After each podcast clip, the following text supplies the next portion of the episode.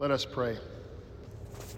Almighty God, our Heavenly Father, without your help, our labor is useless, and without your light, our search is in vain. Invigorate our study of your holy word, that by due diligence and right discernment we may establish ourselves and others in your holy faith. Through Jesus Christ our Lord. Amen. Um, I can swing back around and talk about the Methodists here in a second, but before I forget, just a reminder the new member uh, wine and cheese, which you should have received an email. I think you got e- email for wine and cheese. Uh, so calling it wine and cheese sounds so classy. Um, but there is technically cheese on pizza. So um, it is, it's wine. There's wine and then there's cheese involved. Um, but it's dinner. We get we get a local pizza joint and bring the kids if you got kids and bring the family out. Um, we'll, we'll have all the leaders of the congregation there. Um, I've had some of them pop in sporadically, like Dave and Sue Dunford were here this morning, very long-time members of Bethany. Um, and so you have a chance to meet more people and find out more about Bethany that you don't maybe don't know already. Meet some more meet some more folks. So uh, get that on your radar for November 10th, and that's a busy weekend for you because that's a Friday, uh, Friday night, six to eight, and then on Saturday we'll have our final class here. Well. I, right now, the schedule is pretty open. I was like, I'm not sure if I'm going to have anything to talk about, but I, I seem to never run out of things to talk about. And then the next day will be the formal installation for those of you who choose to join. Um, the, the rite of installation will be at the 11 o'clock service that day. Also, I had somebody ask me about, about giving. I, uh, so I put back there a, a thing called Joyful Response. This is like the auto auto giving thing where you can sign up for how much you want to give and we'll take your money right out of your account for you. You don't even you won't even notice it's gone. So Jesus said, money will be an idol, and um, we like to relieve you of that burden of the idol. Some churches have that. I'm very. I, I did my stewardship spiel in, in church, a, a, Bible study a couple weeks back, but um, different pastors take different approaches on on giving stuff, and. Um, I, my approach to when it comes to money is that I, I like to not be involved with it because I don't want to, A, go to prison. I think that's a good goal in life. Um, but also, I don't want to know what people give because it, I don't, in my sinful flesh, I don't want it to ever compromise or cause me to like change, like, oh, I've limited time on a Friday. Who should I go visit today? Whoever, who gives more money, right? So I don't want to know. I don't want to be in, I don't want to see it.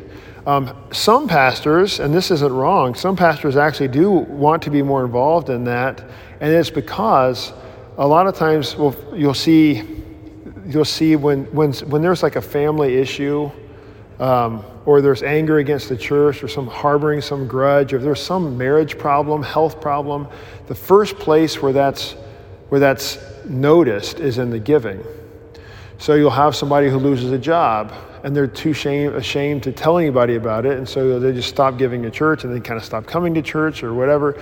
Um, so to be involved, you're able to kind of minister to people and, and offer help as the, as the congregation can. But I, my approach is look, everything that you have, here, here's, here's Pastor Clemmer's stewardship spiel. Ready? Uh, 10% has been the historic, like how much how much uh, people should give to church. Right? You probably heard that at some point in your life.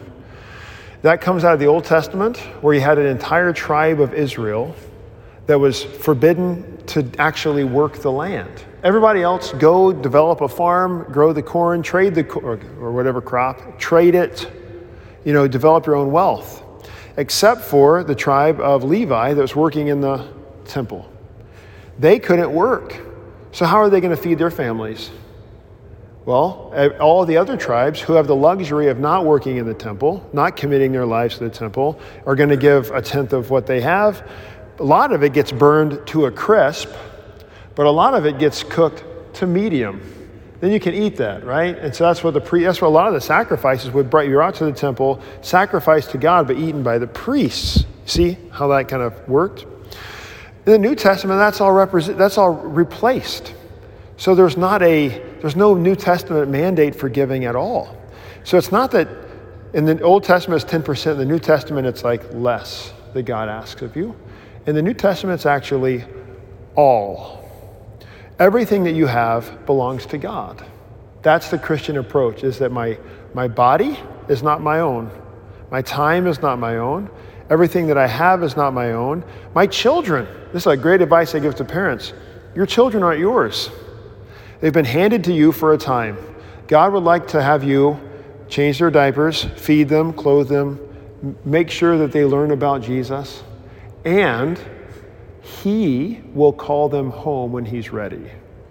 So that's to, to the parents who are going when their kids get sick and they stress about things. To, so He gave you He gave you this child in His time, and He'll call the child home in His time, and in, in between you you serve in the way that He's given you to serve.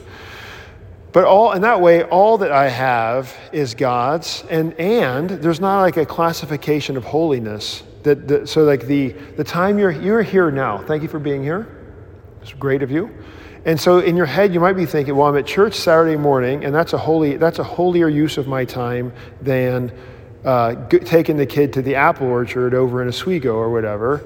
Um, and I, and I would encourage you not to think about it that way. Don't pit one, one joyful thing against another.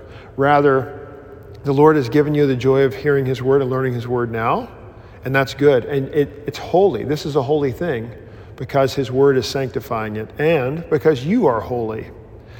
When you take your kids to the apple orchard in Oswego or whatever, that is also holy. Did not God create apples? It, did he give you the children and the family and the time, or however you choose to spend your day, as far insofar as you're not like overtly sinning? This is a good and holy thing. Same with the money that we spend. So, how am I going to tell a, a, a, a father and a husband that the money that you put in the offering plate is somehow holier than the money you spend on uh, clothing and food for your children? No, God gave you the children, and He wants you to put clothing and food on, on in them, on them, right? So we don't want to pit them against one another. And that sets you free to say, okay, this is your church. It's your church. It will be when you join. This is your church. Um, how do you treat your church? So the, I try to, the mindset of the people here are like, you look around and you see like the stain on the, on the carpet there in the middle. People are like, if there's a stain like that in your, in your living room, you'd be like, okay, it's time for new carpet. This is embarrassing. So we have this, this ownership and a pride in our own facility. And we, we've been talking about getting it. The, the desire is there, the money's there. It's just a matter of what are you going to pick and getting it to coordinate with the walls and the ceilings. But the mindset is, it's my church. We want to take care of a church, but everybody's different. God is the one who's given us different gifts and abilities. Some people have time, but no money. Some people have money and no time. Some people have ability and no time or no money, right? So it's just like whatever the Lord has given you, jump in and plug in however you can and have fun. And that's a more, much more freeing approach. And that then creates, as Jesus or as Paul would say, cheerful giving. That is not giving of, of my money ex- exclusively, but my time, my energy, my thoughts, um, my abilities. So, whatever it is that God has given you, uh, you're, you, you're sharing that with the Lord and His church. And that's totally between you and, between you and Him. Anyway, so uh, this, this, has become very popular and um, in the congregation, especially during COVID, because we, we've done away with the offering plates altogether anyway. So a lot of times people forget to give offerings and they say, hey, do, is there a way to give online? Yes, this is the auto donation thing. You can also give through the church's website. Enough about money. Um, today, I've, I've liked, any questions on stewardship, money stuff? Yes, ma'am.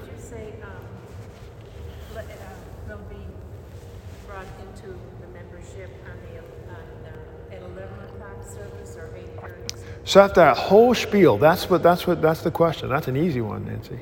Uh, yeah, the 11 o'clock service on the 12th of November. Yeah, and if you can't make it, that's totally fine. I mean, ultimately, I mean, I think most of you are probably communing already. So as far as communion at the rail is a different thing. Communion at the rail is saying you're in fellowship with what we believe and teach. To join the congregation, uh, for one, it says that I'm a part of this community. I am your, I am your pastor. So I'm visiting you in the hospital. You, you have the right to be married and buried here. Um, jump on boards and serve. right? So there's that, there's that aspect to it. Um, but if you can't make it, you can still join. But, but what's happening is that you'll, you'll all come up to the front and stand around the rail after the sermon. And I ask you, we went over this in like the first or second class, I think, where I say, basically the creed. Do you believe this stuff about God? And you say, yes. And I say, uh, have you heard anything that you disagree with yet in the small catechism? And you say, no. Hey, now that you're joining the church, are you going to actually come to church? And you say, yes. And then I say, good enough, go away. That's basically, that's the abridged version of the uh, installation rite, And that's the, and then we teach you the secret handshake. Good. Anything else? Well, today we're going to jump back into the creed. We introduced the creeds uh, last last week, and so if you grab that handout on your way in, a lot to lot to cover here with the with the creeds. Um, I know I, I, covered some of these, so just very briefly, some people would say, "Hey, I don't believe that we should have creeds. We should just have deeds. I want to confess my faith with my life." If someone says to you, "I'm gonna," I don't believe in creeds I don't want to get stuck up in doctrine and words. I want to like I want to live my faith. And then you can say to them, "Well, do you believe that?" And they say, "Well, yes, that's what I believe." Then that's your creed. Because creed simply means what your heading says, I believe. Uh, so everyone has a creed. Even if you don't believe in God, your creed is, I believe that there is no God. See? So the bigger question is not whether or not you have a creed, but what is your creed? And the creed is a statement of faith. And in the church, what, you, what unites us as Christians is we're saying we share in this distinct confession of who God is. You're free to believe whatever you want about God, that's fine, but when you do, you're cutting yourself off from historic Christianity. That's why the lines are drawn, not so we're forcing some ideological view on people, but like saying, look, this is what the church is, this is what, the, according to the scriptures, this is what the church has always confessed about who, who God is, how, he's, how he has um, revealed himself to us, how he works toward us to save us. And this is what we believe about God. So we all get together, we have this like mind of, of who God is and how, he's, how he saves us. Um, so the creeds will confess, usually, it doesn't cover everything because the creeds were formed in, con- in opposition to false teaching that was occurring at the time. So, the, specifically the Nicene Creed, so we, we'll usually will say the Apostles' Creed at a baptism, and the congregation doesn't even say it. So, unfortunately, the Apostles' Creed, especially in our context, uh, the Apostles' Creed um, is read mostly by the pastor at a baptism. In fact, this coming Sunday, I get to baptize twin babies, three, three month old babies, at the 11 o'clock service. And I'll say to the parents, Do you believe in God the Father Almighty? And the parents will say, Yes, I believe. Do you believe in Jesus Christ, his only Son, our Lord, who's conceived by the Holy Spirit, born of the Virgin, the Apostles' Creed? So the Apostles' Creed is a very, very primitive and basic confession of who God is and that's associated with baptism. Um, then there's a, the Nicene Creed's a bit more, a, a, bit deeper and a bit more complex. Not crazy, but just a bit more complex. And historically, the Nicene Creed was always said in conjunction with receiving the Lord's Supper. To trying to, so that giving opportunity for the Christian body, th- those who are present, giving even clearer confession about who Jesus is. Um, so we, since we have the Lord's Supper every possible chance we can, um, we usually are saying the Nicene Creed. The, the, the small catechism is actually written along with the Apostles' Creed. Still, the same basic ideas there. The Athanasian Creed is, is digging in even further about the relationship between all the different members of the Trinity and then also um, the the, the divinity of Jesus, like how he's true God and true man at the same time. Athanasian Creed is only said on Trinity Sunday. So if you, if you haven't been to church on Trinity Sunday, which is usually somewhere in like mid May or late May, it's the first Sunday after Pentecost Sunday. A lot of people are on vacation, so you miss it, but that's like, It's, a lo- it's that long creed that, that ends with unless you, unless you believe, unless you believe the Holy, the Holy Catholic faith, you're going to hell. Which then raises a lot of questions for people. Like, wait a second. Have you ever had that experience? So I, I, try to, I try to address it in my sermons on Trinity Sunday, but the, the Catholic simply means the whole thing. In fact, the Nicene Creed and the Apostles' Creed end with that. It should say the Holy Catholic and Apostolic Church. This is what you believe. Catholic simply means the whole thing. Kata, according to holos, the whole. It's a Greek word. And, um, but we associate Catholic with Roman Catholicism, and that's it's just not what the, it's not the same thing. So, um, the I just don't want to say. Oh yeah. So unless you believe the, the faith, then yeah, we'd say the only way to heaven is through Jesus. And if you don't believe that Jesus is who He says He is, you don't believe in Jesus. So uh, you should believe in Jesus.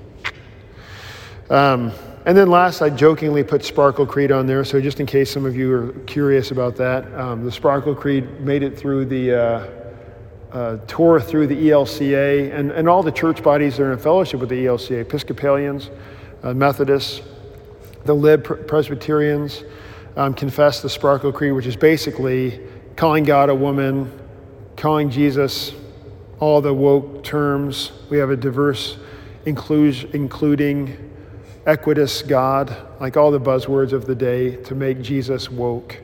And it's a non-Christian creed. It's just shameful. So we don't, we obviously don't confess that, but I put it on there because it is a creed that a church gave their amen to. And um, by, by the way, amen, amen, it comes from the Greek. Well, the creed teaches us, or the, uh, the small catechism teaches us one thing in John, you always see this.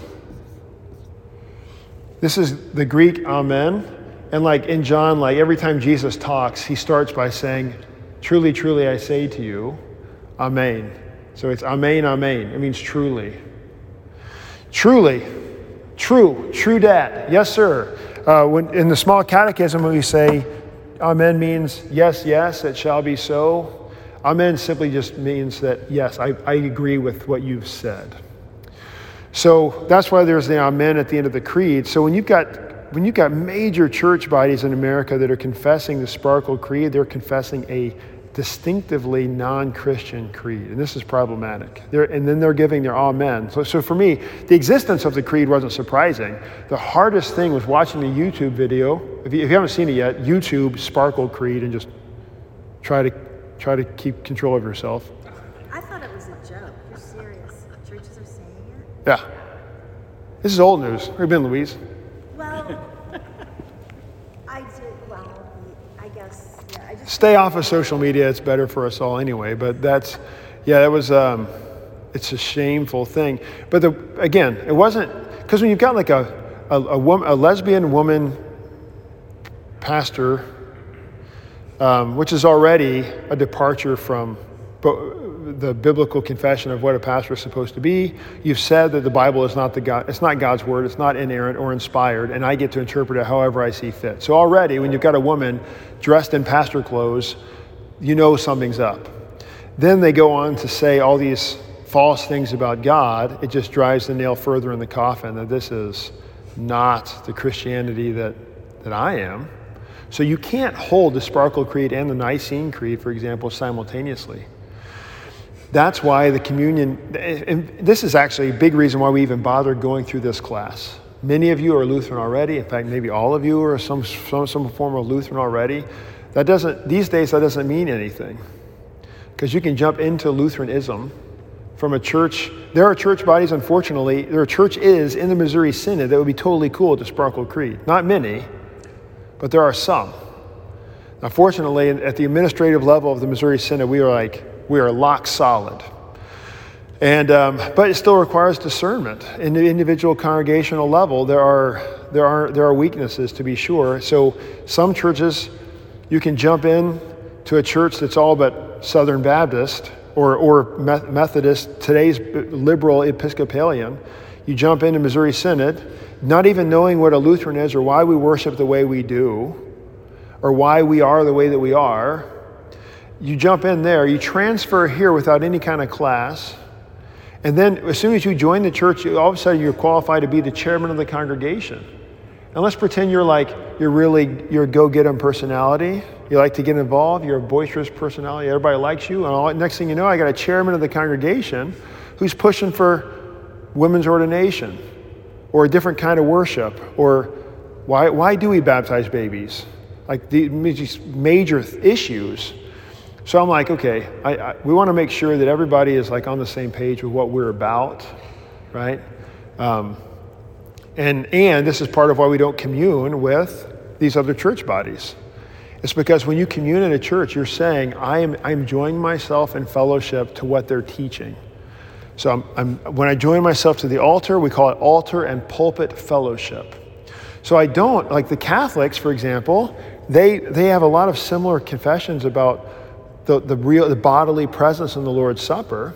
They believe different things about what it does for you, but the, the bodily presence is still there. But I'm not going to commune at a Catholic church because we disagree with how many more works I need to do in addition to Jesus and the existence of the Pope altogether. Like, I'm not joining myself to that confession of who God is and how He reveals Himself to us. So it's more than just what's going on in the meal. In fact, I'm talking more about that in Bible class on uh, tomorrow. So join us for Sunday Bible class as your schedule allows. We'll be talking about the Lord's Supper a little bit. All right, any questions on the general? Oh, the, so as God reveals himself to us in the scriptures, Father, Son, and Holy Spirit, and now we're going to jump into the, to the creed. So on the bottom of your handout there, the first article of the creed, you got a nice little evolutionary picture there for you. Um, God as Father, I believe in God the Father, Almighty, Maker of heaven and earth. So we get the gender of God. At least he identifies as masculine. His pronouns are he and his. uh, but like, so, but what's helpful here is, for one, a lot of people might not have had a faithful father. So for some people to confess God as father is problematic. If my dad was a deadbeat or he abused mom or he left us. And so what we have to be clear about is what God is giving us in the office of father is, a, is, is to be a picture, a, a, a, a, a reflection of what he is toward us. So when you think about it like that, it's not like we, it's not like we come up with our idea of what a father should be. Taking care of the kids, loving the, loving the wife, like providing, protecting, and so forth. Uh, teaching the faith, leading and teaching the faith within the household. We, since, since we have this idea, which we've developed because of we've got this patriarchal society that we've developed, we're going to then force that onto God and call him Father. No. God is a father, and that we, our whole understanding of what a father is, comes from what he is toward us. This love, the self sacrifice, the love toward the, for him toward the bride, um, taking care of those that he loves, providing for them, and, and all that. We, in all of our fathers, in us as fathers, we see our sin and our failures to be adequate, remotely adequate reflections of who the God the Father is. But that doesn't change his fatherness. In fact, we look to him as a guide for what a father is to be. And then we obviously, in, we, in our sin, we see that we fall short. But so God has revealed himself as the Father, from which we understand our, what a father is. Maker of heaven and earth. So he has created all and he created all, as Genesis 1 teaches. He, in the beginning, God created the heavens and the earth. He spoke it into being. Let there be, and there was. Um, so, he, so he creates with a word, which is this bizarre thing. So at, at creation, I'll put it to you as a question Is God the Father eternal? That is, no beginning and no end. Yes. Is the Holy Spirit eternal? Is Jesus eternal? Really? Jesus has always been? Where was Jesus at creation? What word? So this is where it's, I mean, you're all right. Yeah, you're certainly right. Here, here's the, in, in Genesis 1, we have God the Father who creates. God created. The, the Spirit is hovering over the waters, the face of the deep. Where's the Son? So the, when the scriptures say, and when Jesus or when God the Father says, "Let there be light," those words are the you could say the pre-incarnate Jesus. That doesn't make any sense at all from our experience, right? Except for what we have in in John that the Word of God becomes flesh, takes on flesh. But, but that has us thinking totally differently about like what, what is God's Word? When we hear God's Word spoken and read, when we, when we hear God speak in the Old Testament, we're like this, it is not just words about something, but it, it is something that's doing something. It's bringing life, it's bringing forgiveness. Yeah.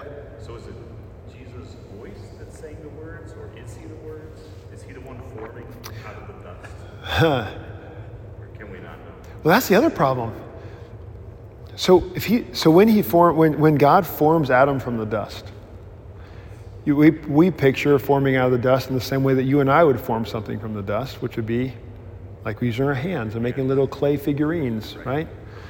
Um, and yet, God, so Jesus is the, the physical manifestation of God. That is, God the Father, we always picture him like these mirror, like, or set window number two, some old dude with a beard. There's no picture of God the Father in the Bible. When Jesus is the image of the invisible God. So when we picture God, we are to picture Jesus. But, and yet, there was some bodily form of God prior to Jesus because he was walking in the garden with Adam and Eve. He, full, he made with his hands. He speaks with a voice. So we're like, this is a body that, that we know of, but it doesn't really it doesn't really talk about it. So all things were made through. So in Colossians, I believe it is that Jesus. I think you might even have the quote here. All things were made through him. Um, so uh, 116. Uh, all things were made him. In the creed, we say all things were made through him, which is through him. How does that work? Not by him, but through. Um, without him, nothing was made that has been made. So, using the word of God, God creates. So, God's is God the one who's actually the mouth behind the speaking? The scriptures don't get into that. It's just beyond our. This is where this is the beauty of the creeds. Actually, the creeds is, is there's a difference between confessing and understanding. God has revealed himself to us in his word of who he is and how he wants to be known. Some of it's understandable, some is certainly not. And to we, we just say back to God what he has said to us about himself. That's what confession means. In fact, our word confession in the Greek, get it right. Uh, is pronounced homo. uh, these days, we, we know what that means. So, homo means same. And logos means word. So, confession, to give a confession, is to simply say the same thing.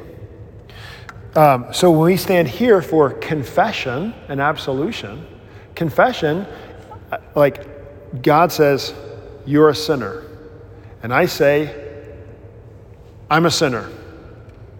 That's confess. I'm saying back to God what He has said to me. Same with the creed. Here's how I want to be known Father, Son, and Holy Spirit. Here's what I'm doing. Here's what the scriptures are who, who God is, what He's doing. And I just confess it back to God. Um, which also a lot of times means I don't necessarily understand. So, good, good question. So, God the Father, maker of heaven and earth, this is a big deal for me uh, as I see the things that our youth are struggling with, because you're raised in a culture of the ideology of evolutionism, which, um, how to put this in an easy way. All right, you go, you go to Starved Rock, you see like a picture of a big, or you see a beautiful landscape, and then there is a plaque in front of you about like what you're looking at here and how many billions of years it took for this to develop.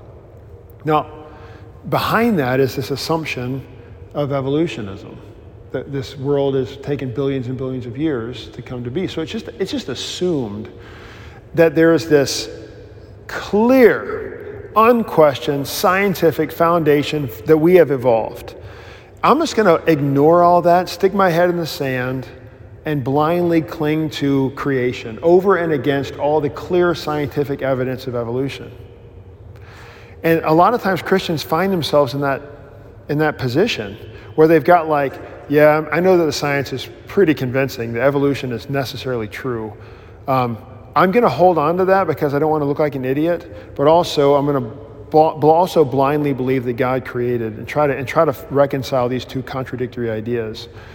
You can have a lot of peace to know that there is there is no evidence. I mean, evolutionism is, for one, it's necessarily unprovable because so it is it is science. It is the claim of science. If I say evolu- if you if I said categorize evolutionism, you'd put it in the category of science. Science, by definition, is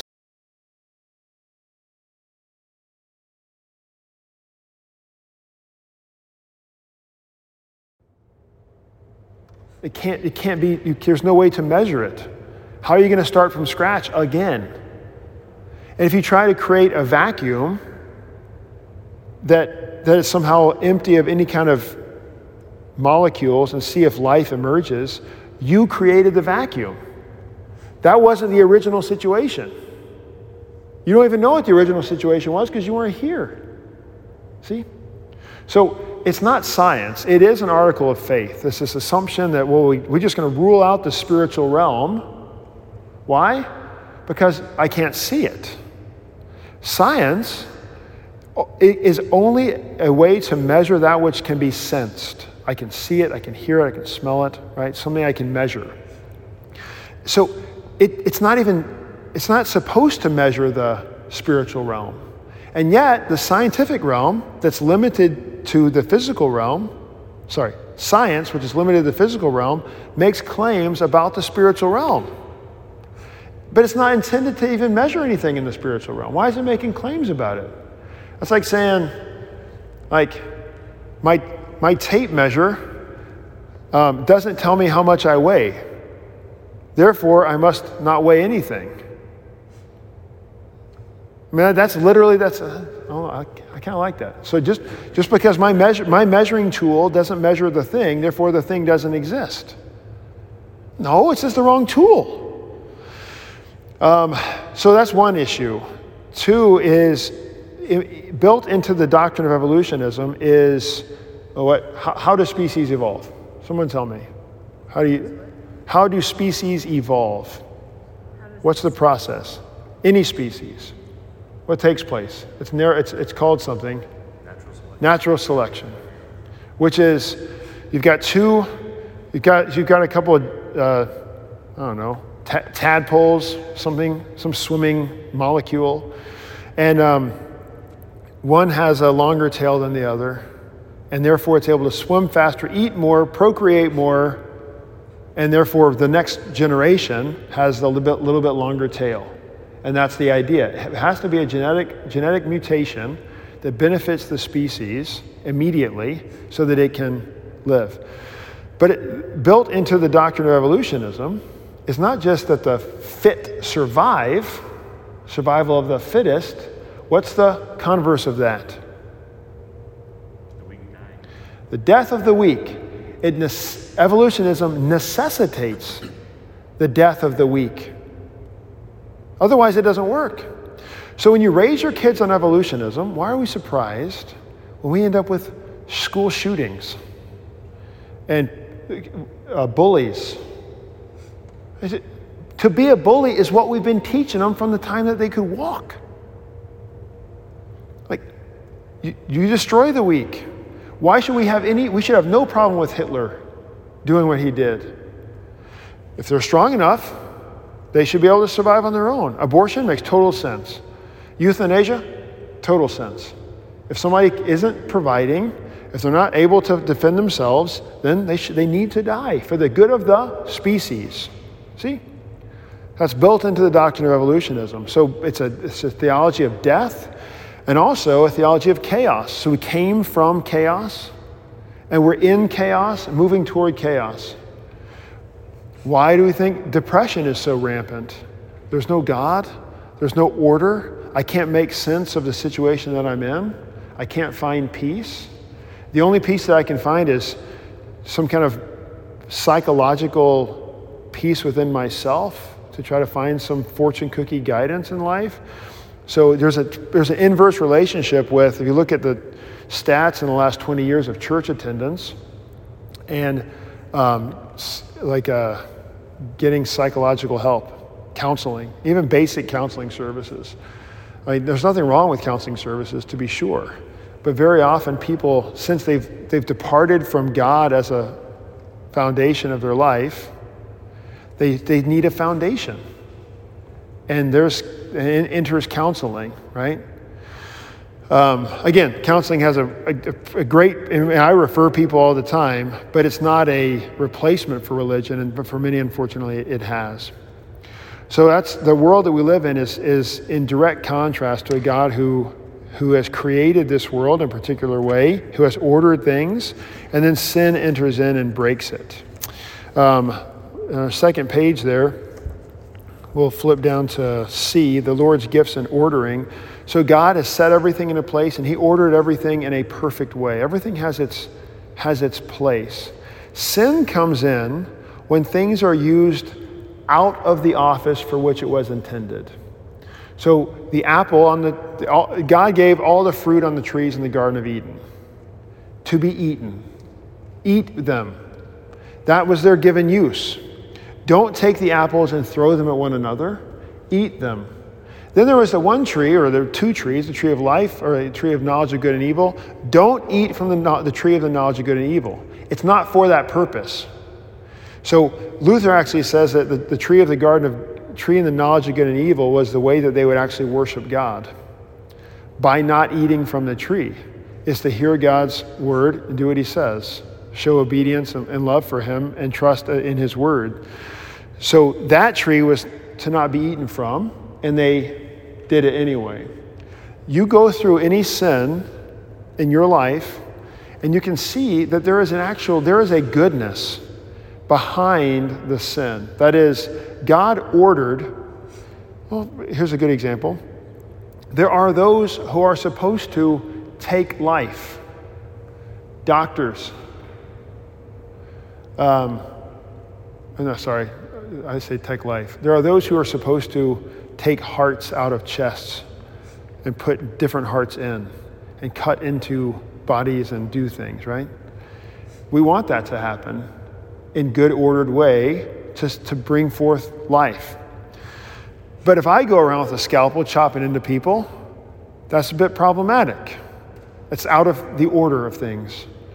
Same with military shooting guns versus some random guy trying to bring about order in his neighborhood with an M16. But that's all post fall. I mean, the entrance of death and pain. Even pre fall, we have the God ordered thing of things like marriage, the gift of sexuality. It, within, within marriage, this is a good gift. Outside of marriage, we have adultery. Personal property. God's given us all that we have. He didn't give it to you, He didn't give what you have to me. So if I try to take your stuff, then it becomes stealing. The, the stuff isn't the problem. The socialists think it is. The stuff's not the problem.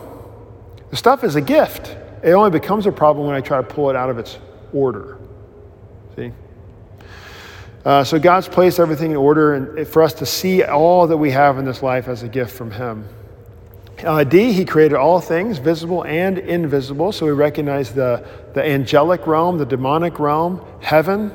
Um, where is heaven, by the way? Which direction? Well, we think it's up. Why would we think it's up? There's biblical reason for it. Well, so, so at the baptism of Jesus, the, the Holy Spirit descends from heaven the, the voice speaks from the clouds. Moses and the mountain of transfiguration also, they go up. When, and most importantly, when Jesus ascends into heaven. But, like, At what point, I mean, just imagine the disciples standing there watching him like we watch a balloon, and eventually it's, eventually it's out of sight as though the disciples he's getting pretty small now. That's not the idea, because heaven isn't, has no locality in our, in our dimension. Um, and that's, that'll blow your mind, but when you think about heaven as being outside of time and space, it's not just outside of earth looking in, but it's outside of our comprehension of this dimension at all. Which is why, like at the Mountain of Transfiguration, um, I always like to say that Jesus unzips heaven and, and Elijah and Moses step out and they're just there talking. Because it wasn't like they came down or they had to like take a bus or a time machine or something like that, but like in some way, like heaven can be here. Not that this is heaven, but it's like it's harder to put your finger on where it is. Um, but the same, by the same token, though, we are, we can understand our lives in this world as a part of heaven in the sense that wherever Jesus is, wherever Jesus is, heaven is. Now, albeit on this side of, on this side of death, this experience is tainted by sin and death and pain and so forth. And yet, is Jesus not with us everywhere we go? When I go to the Lord's Supper, I'm, as we say in the proper preface, with angels, archangels, and all the company of heaven. I have people weeping at the rail often when they're communing with, with their deceased loved one, parents, spouse, whatever, because it's what you can't. What's interesting was what you see going on in communion is pretty. I mean, we have a pretty cool church, it's beautiful, um, but like he's just little bread, mediocre wine. Like these are very physical things. We don't see heaven, and yet what you don't see is like heaven opening up, angels, all of heaven joining, being us being joined together with all the saints in heaven. Uh, that's what's that's what we're told is happening. We just don't see it. So we, we recognize this invisible realm. Um, letter E, what gives a human value? So our culture is saying value comes from your ability to contribute to society, and uh, your value comes from whether or not people find you valuable. So if there's a baby in your womb, for example, and you don't want it, then you can kill it. It has no value. It's not, in fact, it's talked about as just a clump of cells. Until that same person wants to have a child. Then, if they have a miscarriage, let's say, they'll say, I lost what? A baby. Because I, since I wanted it, it became a person. You see? When I didn't want it, it was a clump of cells. When I, so a, a person's worth and identity is dependent upon the desire of others. Uh, and also at the end of life, same dynamic, but also you can add to it a person's ability to contribute, to do something, to contribute to society. So if a person is no longer able to work and bring forth, um, uh, like contribute to society, to, to, to summarize everything, if I've got like one, if I've got one drug here that's going to cure a disease, and I've got this person who's who's 90 with the disease, and this person who's one with the same disease, who am I going to give it to? And why?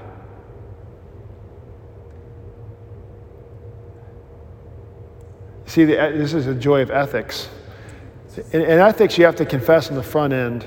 There's no, there's no clean solution here, right? You just kind of walk into it saying, ethics is, is the Christian trying to navigate a sinful world and have as little collateral damage as possible. But we have to know what is true and what is false, what is good and what is evil before we make any ethical decision. So, if and when you ever find yourself in the hospital making a decision about mom and dad, um, these diff- very difficult end of life decisions. Um, I'm happy to, um, not happy to, but certainly um, willing and um, able to help you navigate such challenging dis- decisions. Unfortunately, we have to do it often in this in this world. Um, but so you, you look at it. The point is, you have to make a decision, and we only have one. If I give it to neither, they're both going to die. So who am I going to give it to? Well, I don't know. But I, but I shouldn't say, let's give it to the one year old because he's got a whole life ahead of him. You don't know that. You can give it to him and he could die in a car wreck tomorrow. You're not in charge of who lives and who dies anyway. Right. So now I'm saying they're both they're both God's creatures who I could who I can serve. So I so I'm trying to figure out I can ask this he might even say, you know what? I've had a nice long life. I'm ready to be with Jesus. I haven't met anybody in their 90s who has not told me that they want to be with Jesus. And they're going to say, give it to him, this one year old. Or if they're both clinging to life, maybe I have to flip a coin. But I, it should never make the decision because this guy's on the way out, this guy's on the way in. On the way out of what? To where? He's not on the way out. They're on the same they're on the same direction, right? So yeah, we have like Lord willing, as the scriptures say, 70 years, by reason of strength 80. If God gives you 90, it's a miracle, right? That's the that's the picture in the Bible. So like, all right. But God is the one who God's the one who lets you both have the disease to start with. See, so we, but we don't have to be very careful about assigning a person's value based on their like how much time we think they have we think they have left or what their what their value seems to be to society or how much they're desired by others. Yeah harvey. The same problem occurs in the legal field because they had to define who a person is as to whether they're savable or not savable kind of as relates to Yep. So personhood, yeah, that's exactly the same conversation. So personhood in insurance, it comes up. Um, it comes up with like valuing lives with life insurance. It comes up with uh, murdering. Like interesting, if a person, I think this happened in Colorado when I used to live there. Like a guy killed his wife who was pregnant, and he and he was um, he got two counts of murder. In the same state where you can, she could have at that same point gone and had an abortion, and it's not murder that doesn't make any sense, right? So just think, thinking through, thinking through the, we as Christians, we have clarity on these, on these things. So even in as Psalm 139 says, He formed us. He knit us together in our mother's womb. And as we, um, He's given us all that we have, all that we are. And yes, on this side of heaven, often it's, it's tainted by sin. Our bodies um, are often corruptible and corrupted. So sin breaks in and does its damage. And so we look forward to the resurrection of the body with, with perfected bodies. Um, speaking of suffering and, and our bodily sufferings, um, letter F, a Christian view of suffering. If God is almighty, it's a classic atheist um, question. If God is almighty, why is there evil in the world? God created all things. We're not deists. So the deist God is the clockmaker God who created and then went on a permanent vacation. He, wind, he wound up the clock and let it go. But he's not involved in the day to day life of the earth or sustaining us. That's not what the scriptures say. The scriptures are very clear that God continues to be involved. He's involved in our life. Um, Romans 8 28, that he's, even, he's working through all things, working things toward good. But so logically, if God has all power, does he? Does God have all power? Who's got more power than God?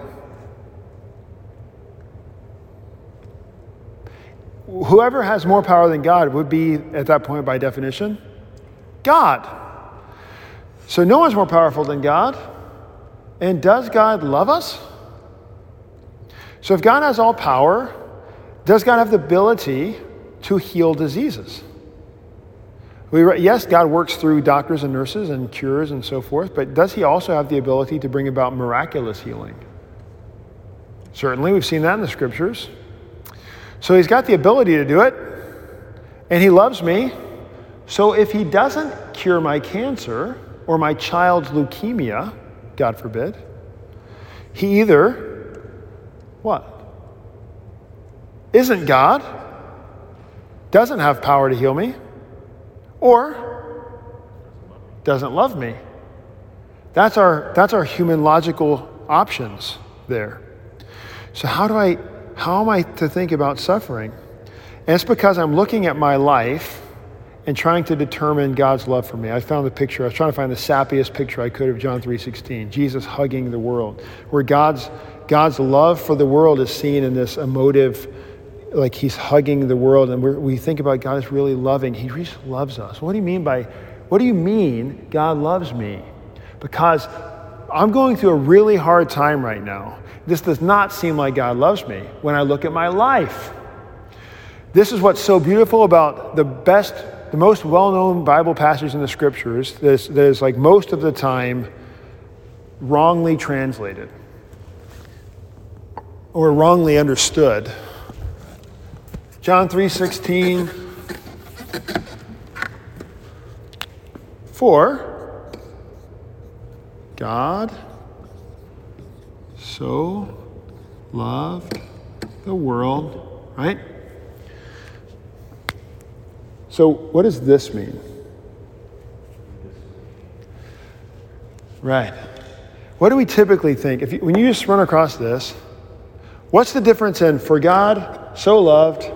We think, well, it could say for God loved the world, but we wanted to emphasize that the picture isn't just Jesus high fiving the planet, it's a straight up hug, baby. He doesn't just love the world, he so loved the world. Is that, is that not how we think about that? That's why, that's why we use that word. For God so, God so loved the world. Because if he just loved the world, he wouldn't kill his son. Since he really, really, really loved the world, he was willing to kill his son. That's not what it's saying. For God, so this the Greek word here is not a it's not a modifier. It's not that he really, really loved, because there's words for that. The word here is thusly. For God, God loved the or you could say,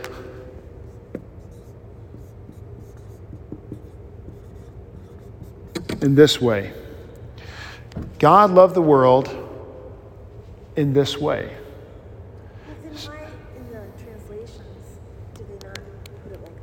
I don't know. Job security for me. Not so much. English used to use so, more like, Oh, okay, so, yes, so, yeah, okay, got it. language has changed a little. But you would think, you know, as they keep redoing different translations. It might be in other, in other translations. But yeah, I mean, so when you think about this, isn't even, this, this is our for us to use so as a modify, a, a, a um, what's the word I'm looking for? To make it greater. So love the world. So love the world. It's the way we talk about it. It's the way we use English, but it's not proper written English. We would say, God really loved, really. But we don't say so in that way. So the, the point here is if I've got a question about whether or not God loves me, I am not, I'm not pointed to my life for evidence of God's love. If you look to your life, you're not going to find evidence of His love. You're going to find evidence of sin. So, He has, because of His love, He has a solution to our sin, which is that He gave His only Son, right? So, God's love is seen on the cross, not in my life. Now, to be sure, I, I at times see God's love in my life. I can recognize that He provides all that I have and so on and so forth. However, there will be a day when I die. There will be times that I suffer, and there will be times in my human experience that I'll start to wonder, does God love me? This is Job, the entire book of Job, saying, Does God love me? So we're pointed to the cross as a sure and certain place where God's love is pictured for us. And then, with that in mind, we're able to hold on to that promise as we face suffering and confess what Paul teaches in Romans 8 that God is working all things together for good, including this terrible situation. Because ultimately, because of the cross, even if this situation leads to death, death isn't the problem. Death has been death is a destroyed enemy. So now death is ultimately God simply calling me to himself transforms the way I see sickness and suffering and all the challenges. And we can all, I mean, all of us, I think at some point, we can look back on suff- times of trial and recognize God using it to strengthen us in some way. Or we learn from that in some way. I mean, secular fortune cookie advice would tell you that. So c- certainly that's true that we learn from we learn from hard times, but the biblical picture is the it is suffering in the Christian life that causes the roots to grow deeper. Remember the parable of the sower. So it's the when suffering came, the plant that died was the one, who, one whose roots weren't very deep. But why does a plant's roots go deep? Because it's in a place where there's not a lot of water. So it's going out reaching. And the deeper the roots are, the longer it's able to survive in times of suffering. So the Christian faces trials, to be sure. And so we're able to confess, as we do in the Lord's Prayer, Thy will be done. So the Christian prayer is always, Lord, take away the suffering, but also, Thy will be done. No matter what I'm facing, I recognize that you, you have all power you do love me and that you're working all things out for my good. And so I'm able to commend all things as we, as we pray on Luther's morning and evening prayers. I'm able to commend all things to him. Knowing that he loves me, he knows what's best for me, and I, I'm saying, Thy will be done to them. Any questions on the, on the Father? Yes, ma'am.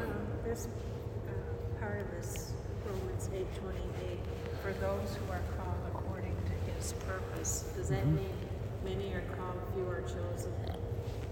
Well, Romans gives us a lot of the we call it predestination, doctrine of election types uh, teaching, right? So, who is those who are saved? The, the quickest way to go at th- this question is first of all, that a Christian is able to see his suffering. So, if, if I'm a Christian, if I'm able to say of Jesus that he is, that he is God, then I'm, I'm called and chosen, right? Um, so it's the Christian who's able to look at his life and see in the suffering the promise that God is bringing it toward good. And we know that because how do, what is the greatest good that God ever did for us? So, what's the, what's the worst possible thing that we can imagine happening to ourselves? Well, outside of spiritually, bodily, tortured and killed. So God takes the worst possible thing we can imagine and uses it for the greatest possible good. That's the example. So for those who are called according to his purpose, those who are, those who are given faith in Jesus, we're able to see suffering as a as this thing that God's promising to work through for our good that we might not see or understand, but that's his promise. The non-Christian is not able to make that confession. They see suffering as only suffering because it is. He has not promised to be working through this for good. He might, but he, the promise isn't there.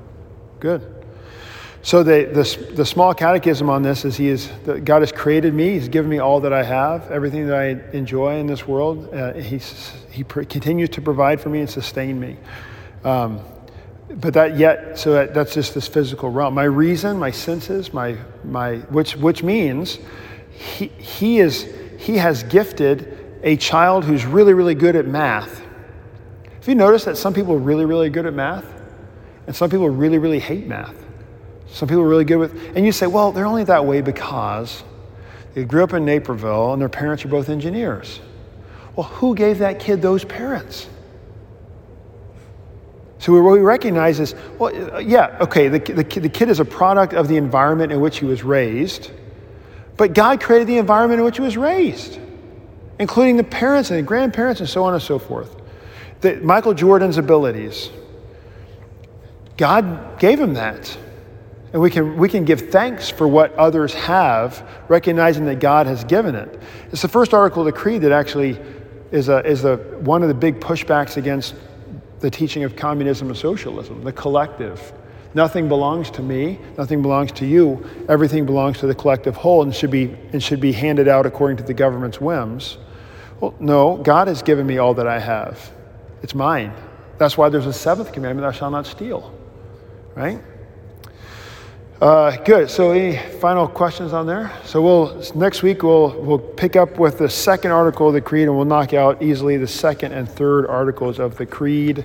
And if you have any, we're we I think we only have like three three or four classes left. So if you got more questions, the hope is wrap up the creed. We'll be kind of interweaving the Lord's the Lord's prayer in, and then we'll hit um, the Lord's Supper, the, the last couple classes. Again, um, on Sunday morning, uh, Bible study. I strongly encourage you guys to come to that. That's really where we do a lot of the, we, we give expanded announcements, what's happening at Bethany, but then also dig in deeper into the, into the scriptures than we have time for in a 10 minute sermon. So we'll, the Lord's Supper is the plan on Sunday. Let's close with the Lord's Prayer. Our Father, who art in heaven, hallowed be thy name. Thy kingdom come, thy will be done, on earth as it is in heaven. Give us this day our daily bread, forgive us our trespasses, as we forgive those who trespass against us. And lead us not into temptation, but deliver us from evil. For thine is the kingdom, and the power, and the glory, forever and ever. Amen. All right, thanks, guys. Have a great week. And